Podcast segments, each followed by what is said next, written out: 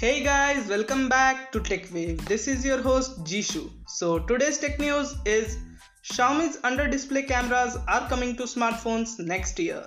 Xiaomi is set to bring its under display camera technology to its smartphones next year. Although the technology is actually Xiaomi's third generation under display camera, the first and second generation models never made it to the mass production handsets.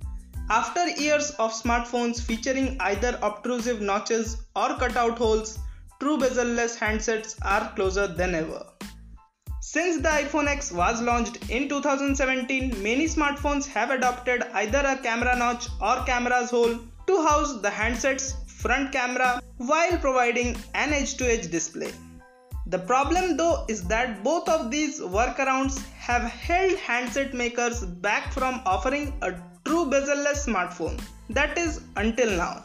Xiaomi's upcoming under display tech promises to do just this, providing a camera which is disguised underneath a handset's display.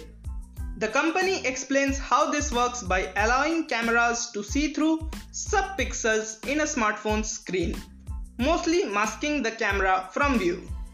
This means that the front facing camera can be perfectly disguised within the handset's display resulting in a far nicer finish. Xiaomi notes that the screen around the camera should match the brightness, color and color accuracy of the rest of the display. But there's a possible catch. Xiaomi also doesn't mention whether its under display camera will support OLED or LED, nor do they mention anything about resolution. As the watch points out, the hidden camera doesn't appear to be entirely disguised a small shadow is visible, which gives the camera's location away. Xiaomi may not be the first to arrive to market either. ZTE is due to launch a similar handset on September 1st.